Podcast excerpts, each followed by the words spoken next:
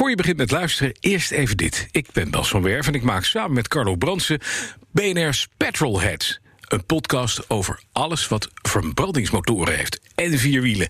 Misschien vind je dat interessant. Je vindt BNR Petrolheads op www.bnr.nl slash petrolheads... en op alle bekende podcastplatforms.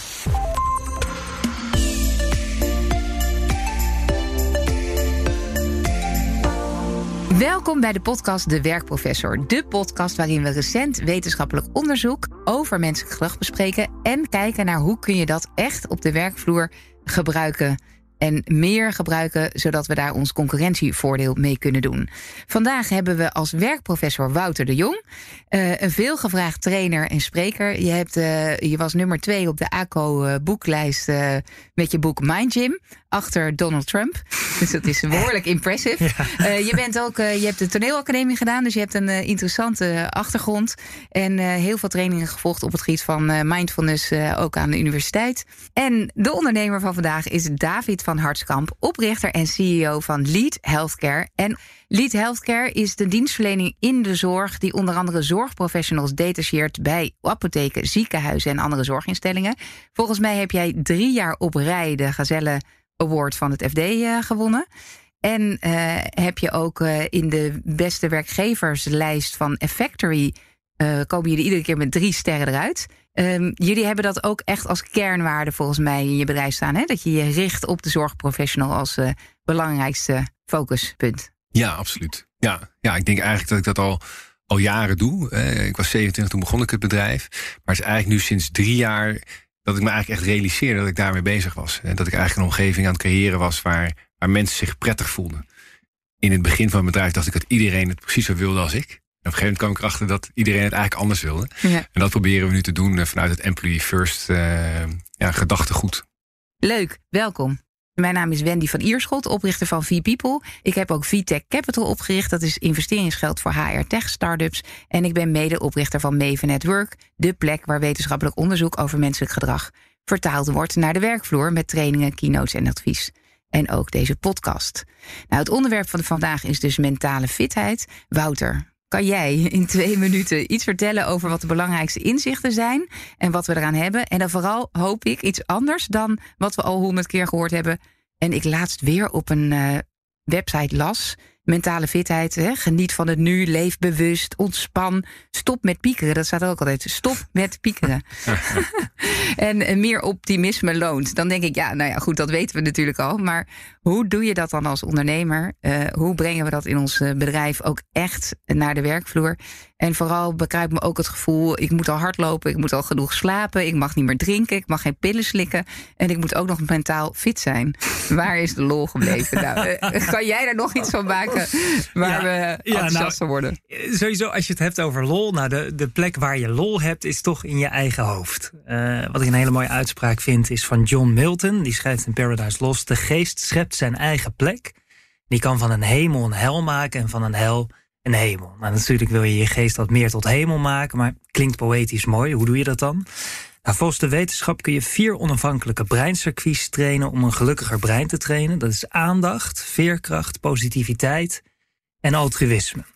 Hoe meer je die alle vier traint, hoe gelukkiger je brein. En ook hoe productiever en effectiever je gaat werken als ondernemer, maar ook als werknemer. Oké, okay, dat is echt interessant. Dus, dus jij ziet het, uh, je boek heette ook Mind Gym, maar je ziet het echt als iets wat je gewoon kan trainen, net zoals dat je in de sportschool je spieren traint. Ja, natuurlijk. Ja, want uh, Mind Gym, het is eigenlijk heel logisch. We zijn heel erg gewend als we denken aan gezondheid, dan denken we aan sporten of meer bewegen. Maar onze hersenen, dat doen we pas vaak aan op het moment dat het misgaat. Ja, of we moeten puzzelen, hè, om, ja. niet, uh, om niet dement te worden. Maar ja, niet, maar, ja, nou, ja, dat is best een rare gedachte. Want je, je hoeft ook niet eerst je spieren te verrekken om naar de sportschool te gaan. Ja. Dus dezelfde manier als dat je je spieren kunt trainen. Dus dan kun je ook je geest natuurlijk ja. trainen. En kan je een concreet basis. voorbeeld geven van hoe je dan traint? Um, nou, misschien is denk ik uh, bijvoorbeeld een hele belangrijke wat ik zelf altijd doe, is je prioriteiten juist stellen. En daar ook met je geest op trainen. Nou, één dingetje wat bijvoorbeeld altijd in mijn agenda staat is de zin: het allerbelangrijkste is niet te vergeten wat het allerbelangrijkste is. Nou, die zin, daar neem ik in ieder geval altijd één minuut de tijd voor, voordat ik mijn dag start, om daar even bij stil te staan. Nou, en heb je niet opgeschreven voor jezelf wat jij dan het belangrijkste vindt? Nee, dat is gewoon een vraag die ik me stel. Eigenlijk van, van wat is dan vandaag het allerbelangrijkste voor mij? Ja.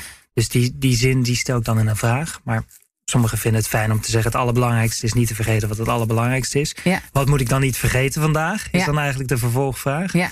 Nou, dat is één, één voorbeeld hoe je bijvoorbeeld veel beter... prioriteiten kan stellen in lijn met wat jij werkelijk belangrijk vindt. Oké. En David, is dat iets wat jij herkent? Doe, doe, je, doe je dat zelf ook? Nou, ik doe niet. eh, dit, dit, dit doe ik niet. Nee, nee, nee. Maar eh, heel, heel interessant. Ja. Maar als je het hebt over trainen van je brein op veerkracht, hè, noem je, eh, de- Wouter noemde een aantal dingen. Is dat iets waar, waar jullie ook bewust mee bezig zijn in het bedrijf?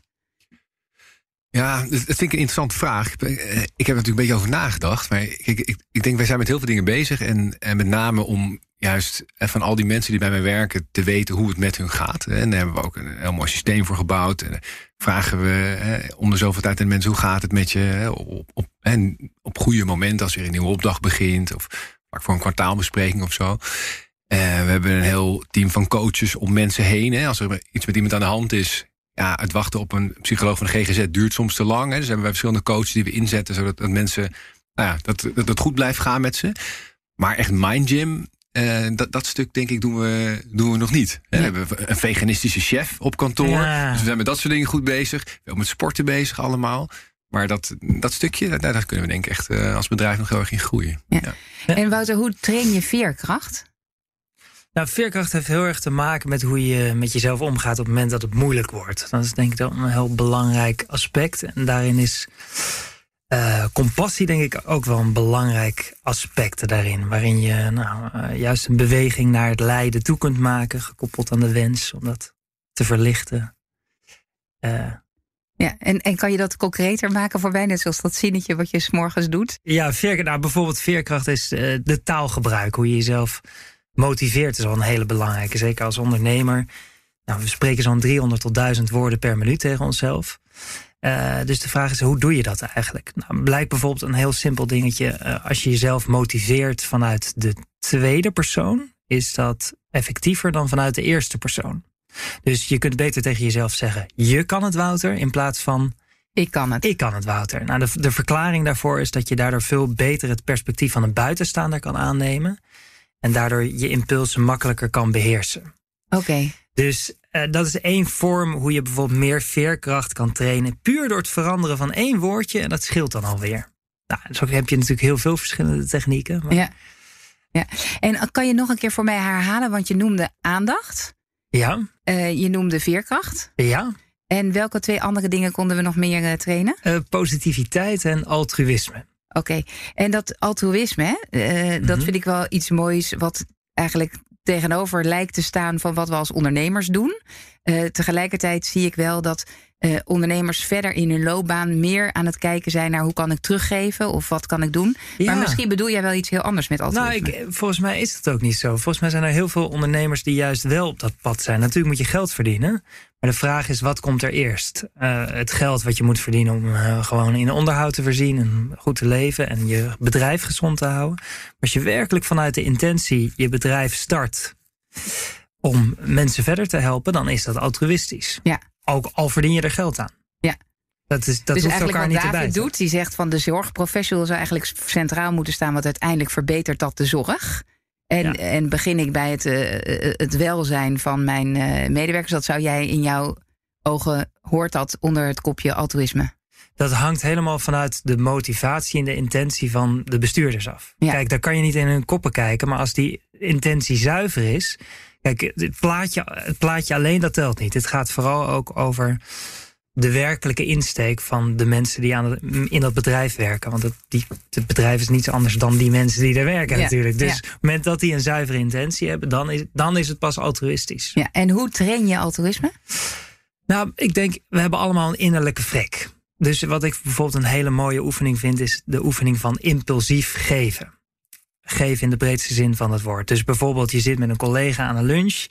En je merkt de impuls op om de lunch te tra- trakteren. Maar daarna raad je innerlijke vrek het af. Van nou, eh, laten we toch maar splitten. Ja. Nou, dan is de oefening van, oh nee, mijn eerste impuls was om te geven. Dus ik ga het nu ook doen. Dus ik luister niet naar die innerlijke vrek, maar ik ga het toch doen. Nou, bijvoorbeeld ook met een compliment willen geven, waarna je zeg maar je innerlijke vrek je afraadt van, nou, uh, is misschien niet zo'n goed moment, uh, ja. om het dan toch meteen weer te doen. Dus elke keer als ik de impuls voel, dan doe ik het. Dan doe ik het meteen. Ja, ja. dan doe ik het alsnog. Leuk. Dat is een, een van de ja, ik, technieken. Ik vind het, het hele leuke dingen die je zo noemt. Hè, waarvan ik ook denk van... Hey, dat zouden we misschien best wel mee kunnen nemen... in hoe we mensen trainen. Of uh, uh, hoe, hoe, hoe, we helpen. Want ik denk dat inderdaad... Uh, als mensen mentaal fit zijn... dat dat een enorme effect heeft. Ook op de performance. Hè? Dus hoe mensen... Ik denk dat er heel veel tijd verloren gaat... aan het onderling met elkaar bespreken... over hoe erg het allemaal is. Of hoe erg iemand anders is. Of uh, in plaats van dat je denkt van hé, hey, je kan daar ook zelf echt iets aan veranderen. Mm -hmm. Herken jij uh, dit soort dingen? Hoe ga je daar zelf mee om, uh, David? Nou ja, als ik het hoor, denk ik van. Kijk, bijvoorbeeld als je kijkt naar sporten gewoon. Hè, veel mensen zijn bezig met sporten. En er wordt tegenwoordig ook door steeds meer bedrijven wordt dat gestimuleerd.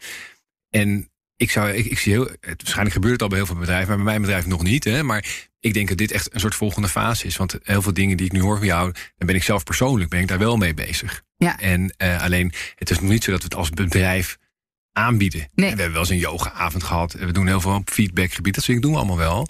Maar echt, hè, dat mind gym, dat doen we nog niet.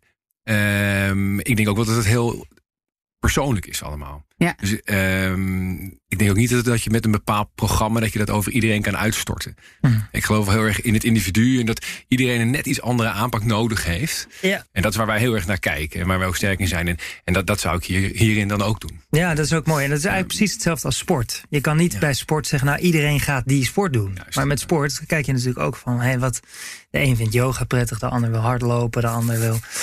En, en, en ik vind het heel mooi om te zien dat jij al zegt van nou, ik ben er veel meer aan toe om te kijken van hey, hoe kan ik dat meer laten groeien? Want eh, 50 jaar geleden vonden we sporten nog heel raar. Zeker in bedrijven. Ja. Maar dat is nu doodnormaal. Zelfs eh, er is bijna geen bedrijf te vinden waar, eh, waar dat niet wordt ge- gepropageerd. Dus Ja. ik denk dat die. Hoewel ik dat nog wel ingewikkeld vind over die, eh, eh, in het kader van privacy en wat mensen zelf mogen doen en niet. Ik zit ook in die HR tech eh, tools en investeringen. En ik heb toevallig ook een investering gedaan rondom het optimaliseren van de werkomgeving. Mhm. En dan willen we eigenlijk ook best wel wat data aan elkaar knopen. Hè? Dus in hoeverre zou je kunnen zien dat als je veel sport en de werkomgeving is beter en optimaal qua luchtkwaliteit en qua geluid en qua eh, eh, hoeveelheid mensen om je heen en afleiding, zie je dan de performance verbeteren. Maar ja, dat mogen we niet meten.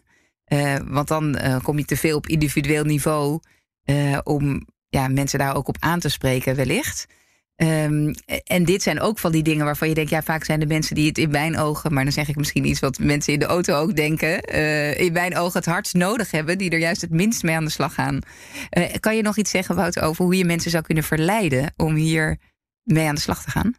Nou, eigenlijk is het denk ik, want jij werkt heel erg met geluk. En het mooie van geluk is dat werkt magnetisch. Er is geen mens die niet gelukkig wil zijn. Eigenlijk is alles, elk mens eh, wil gelukkig zijn en wil zo min mogelijk lijden. Dus het fijne van dit soort methodes aanbieden is dat het vanzelf werkt. Eh, Ik denk dat het vo- voornamelijk handig is om die drempel zo laag mogelijk te maken zonder enige druk. Ja. En dan is de magnetische.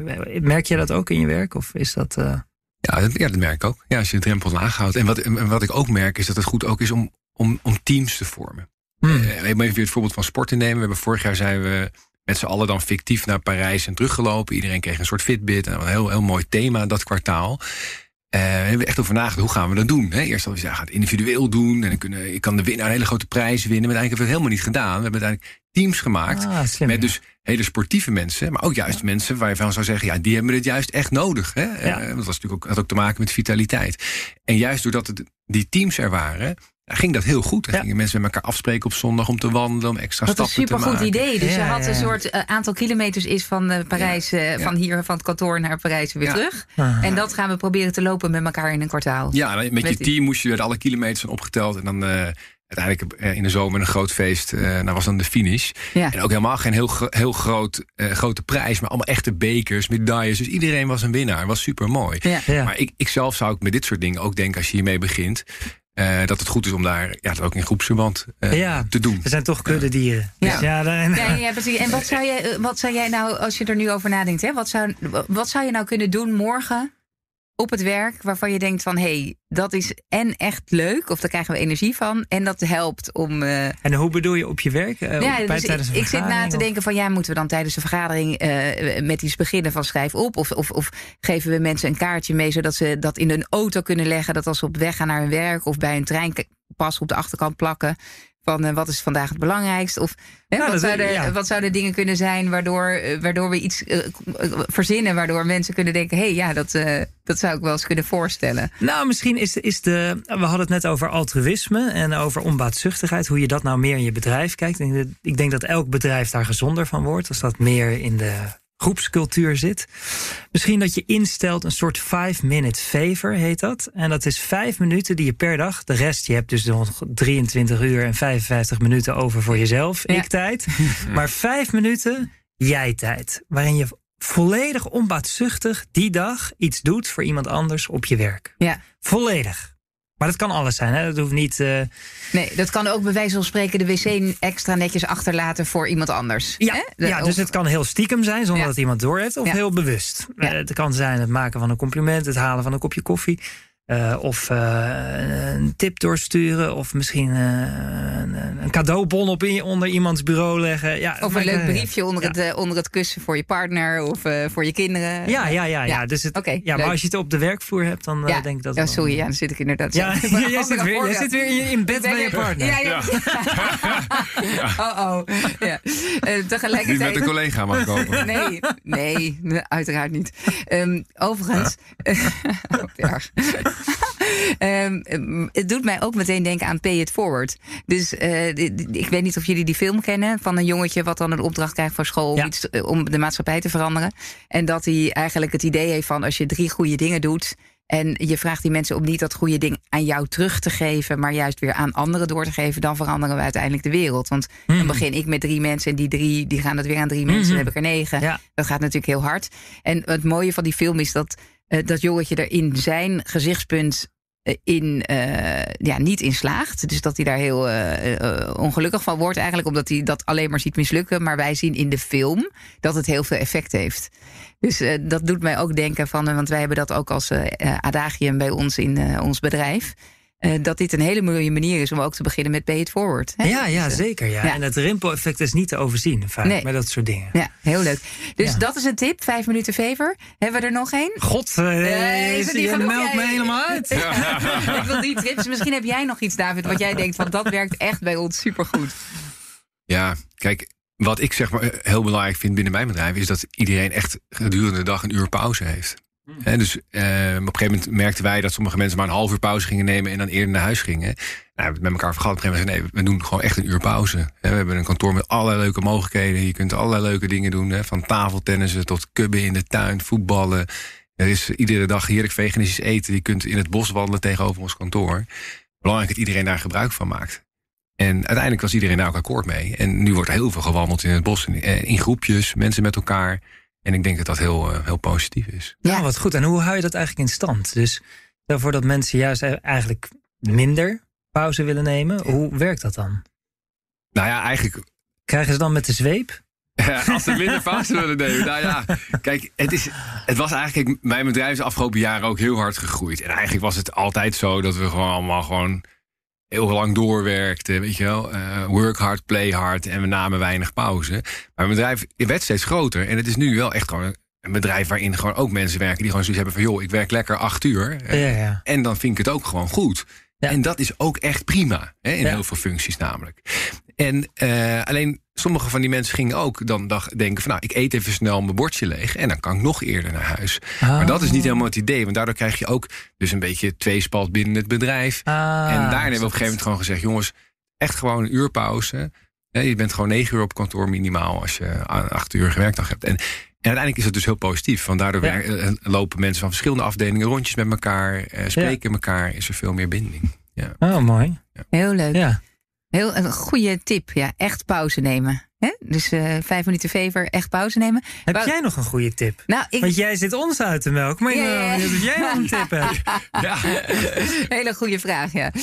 Um, ik zit zo in mijn interviewmodus en om jullie te laten shinen. Dat is eigenlijk mijn, uh, uh, mijn ding altijd. Nou, ik zit na te denken over positiviteit. Hè? Hoe zouden we nou iets kunnen doen om, om mensen meer te trainen om positief te denken? Um... Ja, sowieso is het eh, met positiviteit is positief denken behelst wel een heel groot gevaar. Van op het moment dat je alleen positief denkt, zonder de belemmeringen voor je te zien, dan werkt dat vaak heel erg averechts. Dus ze hebben bijvoorbeeld onderzoek gedaan naar Amerikaanse studenten die volledig geloofden in de American Dream en alles is mogelijk.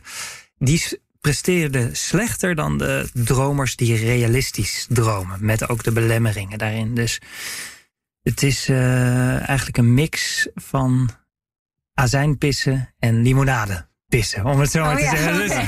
Dus, dus uh, dat sowieso qua positief denken. Maar uh, ja, dus uh, want ik denk dat er vaak veel te veel nadruk ligt op positief denken. Ja. En dat het vaak ook averechts kan werken. Oké. Zonder de belemmeringen mee te nemen. Interesting. Dus wat zou je dan zeggen eigenlijk als het gaat over die positiviteit? Want dat heb je opgenoemd ook als iets wat je kan trainen. Ja, positiviteit is dus niet alleen iets wat je denkt, maar vooral ook iets wat je juist ervaart. Het gaat voornamelijk ook meer over positieve emoties in plaats van alleen maar over dingen. Soms is positief denken ook een manier om dingen niet te voelen.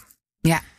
Uh, waardoor het eigenlijk geen positief denken is, maar eigenlijk een middel om uh, ervoor te zorgen dat je niks voelt. Maar dat is niet de bedoeling van positief denken. Als je werkelijk positief denkt, dan trigger je positieve emoties. Wat ervoor zorgt dat, dat je meer open staat, dat je meer mogelijkheden ziet. Nou, maar om meteen een concrete tip in te brengen. Wat een hele simpele tip is, maar wat bij mezelf en thuis goed werkt. En ik denk op kantoor ook. Dat is de ja-en techniek. Op het moment dat je merkt dat je klaagt, intern of extern dan uh, plak je meteen iets daarachteraan waar je dankbaar voor bent. Dus bijvoorbeeld, hé, wat vervelend dat ik in de file sta. En gelukkig hoef ik nog niet even aan mijn presentatie te werken. Bijvoorbeeld zo. Ja, ja, nou, dus, uh, oh, wat een goeie. Ja, ja dus uh, altijd het woordje en. Dus als je bij jezelf een klacht opmerkt, altijd het en toevoegen. En, ja. vervolgens. Een hele simpele manier, maar het werkt supergoed. Ken jij het begrip silver lining? Ja, het gouden randje. Ja, ja. Ja. dat is ook een prachtige. Ja, ja maar dat, wat mensen, veel mensen geneigd zijn om te doen. Hè? Als je bijvoorbeeld zegt van, nou goh, het gaat niet goed met, me, met mijn zoon op school en ik weet niet of je overgaat. Is degene tegen wie je dat zegt, kan heel snel dan tegen jou zeggen, ja, maar hij is wel supergoed in voetbal en dat gaat heel goed. Maar in principe erken je dan oh, dus zo, niet ja. de emotie die iemand heeft en ontstaat er geen empathie. Ja. En dat wordt ook wel silver lining genoemd. En heel veel mensen silver lijnen ook zichzelf. En wat jij net zegt, dat vind ik, dat, dat, dan denk ik van, is dat niet dus eigenlijk een beetje silver lining? Dan? Ja, dat is een goede dat je het zegt. Ja. Dus het onderscheid is wanneer doe je het om iets niet te voelen en niet te ervaren. Maar heel vaak is klagen zinloos. Ja, klaargezinloos. Dus het gaat meer over het klagen. Ja. En op het moment dat je zegt van, uh, hè, wat vervelend, mijn kat is dood. Maar gelukkig heb ik nog een konijn in de tuin. Ja, dat is natuurlijk niet, niet de bedoeling. Dat gaat meer over het kunnen toelaten van dat verdriet, van die emoties een plek geven. Maar het gaat meer over het zinloos negatief denken. En vaak weten we van onszelf wel wanneer wat het onderscheid is tussen het een en het ander. Het zinloos piekeren, het zinloos projecteren op anderen. Perfect, jongens. Ik vind het echt een hartstikke goede tips waar ik meteen mee aan de slag kan. ik noemde in de introductie nog uh, leer waarom het niet egoïstisch is om uh, met jezelf bezig te zijn of om gelukkig te zijn. Kan je daar nog iets over zeggen? Ja, nou, misschien uh, als je mentaal traint, dan heeft het heel veel voordelen voor jezelf. Je kwaliteit van leven gaat omhoog. Maar het, het grappige is dat mensen die lekker in een vel of eigenlijk in een geest zitten, die zijn veel minder bezig met zichzelf. Dus uit onderzoek blijkt dat mensen die lekker in een geest zitten, die besteden veel meer tijd aan anderen, doen meer uh, aan vrijwilligerswerk, uh, geven meer, staan meer voor anderen klaar. Dus die kijken, om het zomaar te zeggen, minder naar hun eigen schoenveters, maar die kijken meer om hen heen. Oh, oké. Okay. Ja. Heel logisch. Ja, heel natuurlijk. logisch. Ja. Dus ja. als je niet mentaal wil trainen voor jezelf, doe het dan in ieder geval voor je omgeving. Voor Ja. je vrienden, voor je collega's, voor je familie. Voor je familie, precies. Bedankt Wouter de Jong en David van Hartskamp. Fijn dat je geluisterd hebt naar de podcast De Werkprofessor voor de luisteraars. En luister hem terug op bnr.nl of op jouw favoriete podcast-app. En heb je suggesties, onderwerpen als luisteraar waarvan je denkt: hé, hey, daar heb ik wel eens wat over gehoord in de wetenschap en dat doen we eigenlijk niet op het werk. Laat het me dan weten. Je kan me e-mailen op wendy apenstaartje vpeople met v-i-e people.com. Uh, dank voor het luisteren en tot de volgende keer.